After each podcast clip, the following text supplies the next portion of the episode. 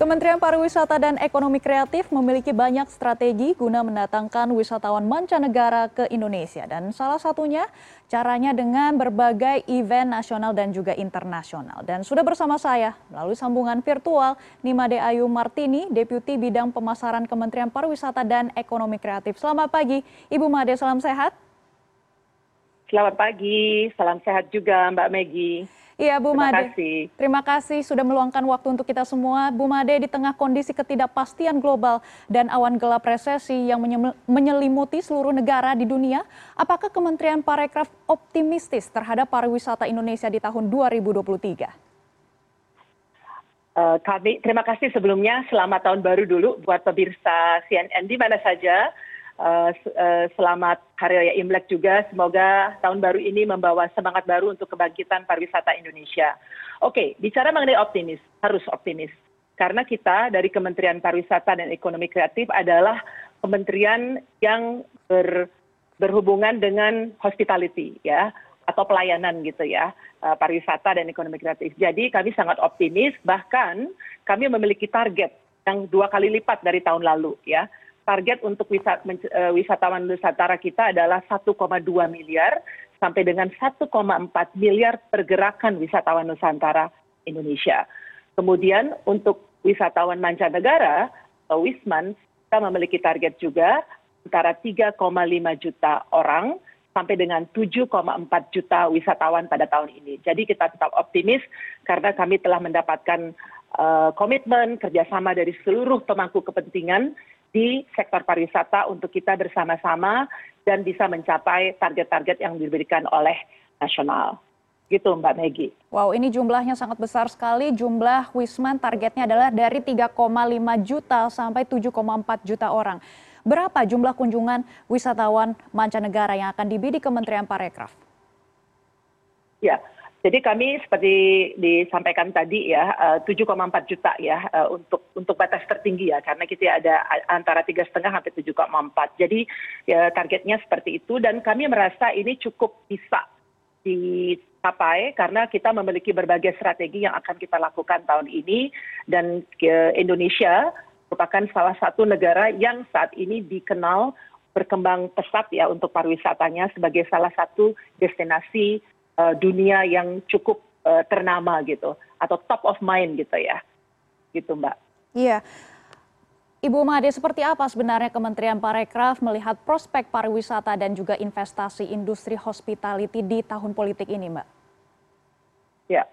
Oh, bicara politik sebetulnya eh, ini seperti Bapak Menteri selalu bilang ya bahwa eh, akan baik ya karena pasti akan banyak sekali event, kegiatan, pertemuan yang kita sebut MICE gitu ya yang akan menggerakkan orang-orang ke seluruh Indonesia dan ini akan baik bagi eh, ekonomi gitu. Jadi eh, telah seperti tahun lalu ya nilai devisa pariwisata aja ya dari eh, uh, untuk tahun ini kita targetkan 2 2 miliar ya uh, dolar sampai dengan 5,95 miliar dolar. Ini ini target kita untuk tahun ini untuk devisa.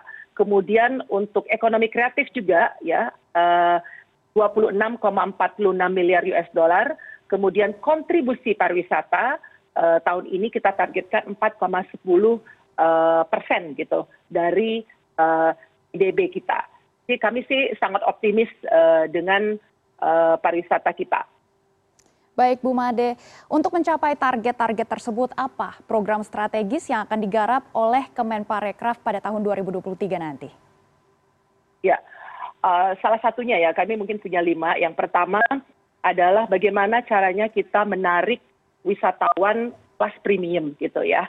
Jadi uh, high ender, luxury itu yang kita akan uh, tingkatkan. Kemudian diversifikasi dari destinasi. Selama ini barangkali dikenal Bali sebagai top of mind ya, selalu ke Bali. Nah sekarang kita punya 5 DST.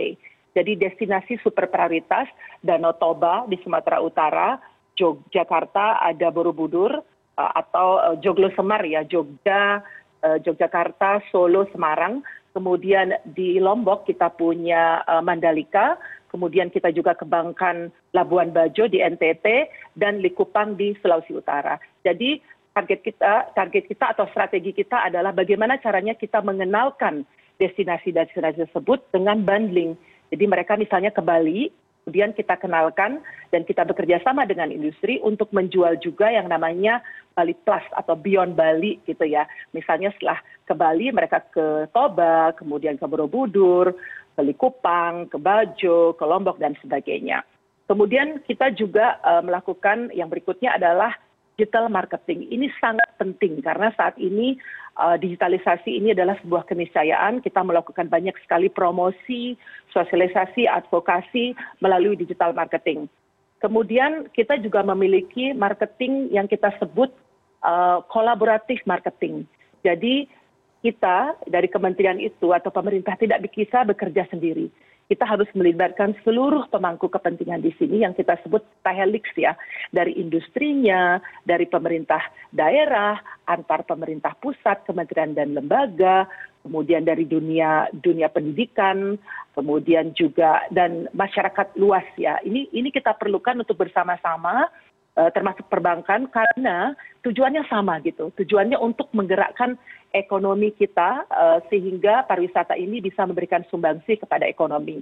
Kemudian eh, terakhir kita juga memiliki strategi yang namanya tahun ini eh, Bangga Buatan Indonesia ya atau BBI, Gerakan Nasional BBI dan Bangga Berwisata di Indonesia dengan hashtag kita berwisata Indonesia aja. Nah, ini penting. Kenapa? Karena pemerintah telah membuat atau membangun berbagai macam infrastruktur dan kita ingin masyarakat Indonesia itu menikmatinya dan seluruh Indonesia mendapatkan manfaat dari pariwisata tersebut sehingga tenaga kerja akan meningkat. Kita punya target juga 4,4 eh, tenaga kerja eh, di dunia pariwisata di bidang pariwisata pada tahun 2024 sehingga ekonomi bergerak gitu.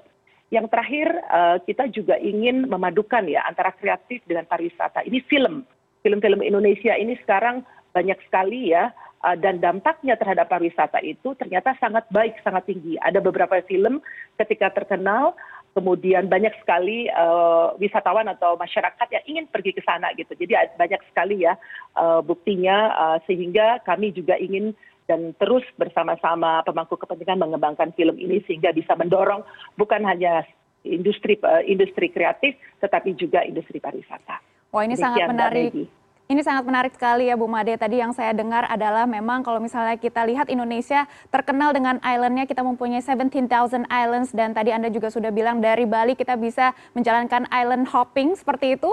Lalu tadi juga yeah. ada film pariwisata kalau misalnya kita lihat seperti Korea begitu ya, dengan industri perfilmannya yeah. yang sangat maju, semua orang sepertinya ingin ke Korea seperti itu. Nah Indonesia kita oh. nantikan seperti itu juga ya Ibu Made. Dan tentunya kami juga ingin melihat kalau misalnya kita sudah mempunyai produk yang bagus, target audience audiensnya ini bagaimana Mbak eh, Made? Kalau misalnya kita lihat mungkin potensi yang akan digarap ke depannya kalau selain Tiongkok, apakah ada negara-negara lain yang menjadi target audiensnya Kemenparekraf? Ya, ada. Dari berdasarkan data yang kita punya ya, beberapa uh, penyumbang pasar terbesar uh, bagi Indonesia tahun lalu adalah Australia yang pertumbuhannya tinggi nih ya, Australia, Selandia Baru, Malaysia, Singapura, kemudian amerika serikat gitu ya. Eh, dan tahun lalu eh, tiongkok pun masuk sebenarnya top top ten ya masuk juga. Nah tahun ini kita juga akan menyasar yang kita sebut pasar tradisional gitu ya asal dari wisman wisman kita. Namun kita juga tidak boleh lupa mengenai pasar-pasar non tradisional kita atau pasar-pasar baru. Ini terus kita bangkan dan kami bekerja sangat erat dengan Eh, kbri kita ya eh, kedutaan besar indonesia di luar negeri bagaimana caranya kita bergotong royong bersama sama mengenalkan indonesia di sana menunjukkan keindahan destinasi mengundang mereka untuk event event internasional jangan lupa mbak Megi bulan depan uh, akhir bulan Februari 24 sampai 26 kita akan menjadi tuan rumah untuk F1 Powerboat di Danau Toba. Nah, kami percaya event event seperti ini yang internasional yang nasional maupun daerah gitu ya akan menarik pergerakan wisatawan nusantara maupun mancanegara nah ini inilah uh, salah satu kekuatan indonesia indonesia selain selain alamnya yang indah destinasinya yang cantik tapi juga event eventnya yang menarik oleh karena itu selain dengan KBRI, kami juga bekerja sama dengan pemerintah daerah. Dan uh, hubungan kita sangat erat sekali dan kita uh, pada dua tahun terakhir sebetulnya memiliki program juga, Mbak Megi, yang namanya desa wisata ya. Jadi ada 50 desa wisata pada tahun 2021 yang mendapatkan anugerah, artinya sudah dikurasi dengan baik, dengan program khusus, kemudian standarisasi juga CHSE untuk mereka. Tahun lalu 2022, 50 lagi yang mendapatkan anugerah, dan tahun ini kita akan juga me, me, mengkurasi 75 desa wisata. Nah, desa wisata ini penting juga ya, bahwa uh, ini uh, kita kita promosikan pada wisatawan nusantara maupun mancanegara dan keberadaan desa wisata ini adalah langsung kepada masyarakat gitu ya. Jika desanya asri, bersih, maka niscaya masyarakatnya akan menjaganya dengan baik. Dan menurut kami ini merupakan salah satu strategi jitu ya yang kementerian kembangkan bersama-sama dengan kementerian uh, lainnya ya kementerian dan lembaga lain dan juga dari daerah. Ya, tadi Anda sudah menyebut desa uh, wisata seperti itu. Dan ini juga sangat menarik sekali karena semuanya sekarang ingin balik ke tren organik, desa, dan juga kita kembali lagi ke farming. Bagaimana pencapaian pengembangan desa wisata di lima destinasi pariwisata super prioritas pada tahun 2022? Ya. Uh, tahun lalu sudah uh, sudah ada ya dikembangkan dan sudah ada yang masuk mendapatkan anugerah dan tahun ini sama juga karena memang kita fokus untuk lima destinasi super prioritas itu kita memberikan atensi yang lebih karena uh, bukan saja dari segi fisik ya atau uh, atau infrastrukturnya tapi juga non fisiknya ya termasuk di sana adalah uh, uh, SDM-nya. Kemudian dari desa wisata juga karena kami percaya bahwa desa-desa wisata itu adalah dukung ya, ya yang secara langsung uh, di, di, di, dilakukan oleh dari dan untuk masyarakat. Oleh karena itu kami percaya sekali adanya desa wisata di lima uh, semuanya punya ya di lima destinasi super prioritas itu akan mendukung uh, mendongkrak Wisman maupun bisnis kita. Tadi bicara mengenai tren ya, tadi bicara tren betul sekali sebetulnya untuk tren wisata ke depan betul sekali bahwa banyak uh, wisata alam itu merupakan salah satu pilihan dari Wisman maupun Wisnus kemudian wisata wellness atau kebugaran itu juga uh, salah satu yang menjadi tren pendalaman budaya. Ini juga uh, menjadi tren khusus untuk uh, tahun depan. Kemudian oleh karena itu pulang ke desa atau kembali ke desa atau menikmati desa itu menjadi salah satu pilihan gitu.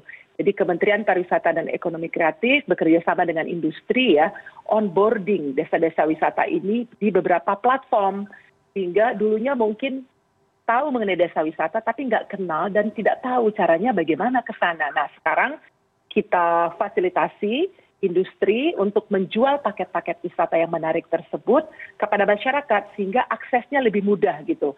Mereka bisa log online, bisa misalnya pergi ke desa wisata terdekat yang kami memiliki listnya ada di, di websitenya Kementerian uh, Pariwisata dan uh, Ekonomi Kreatif. Waduh ini gitu. seru sekali ya Bu Made, saya dengarnya saja sudah ingin bawa seluruh keluarga saya ke Ayo. destinasi yang tadi Anda sebut. Terima kasih Ibu Nimade Ayu Martini, Deputi Bidang Pemasaran Kementerian Pariwisata dan juga Ekonomi Kreatif. Semoga target jumlah kunjungan Wisman sebesar 7,4 juta orang di tahun 2023 tercapai dan destinasi super Amin. prioritas harumkan nama Indonesia di kancah internasional. Terima kasih Bu. Terima kasih Mbak Megi.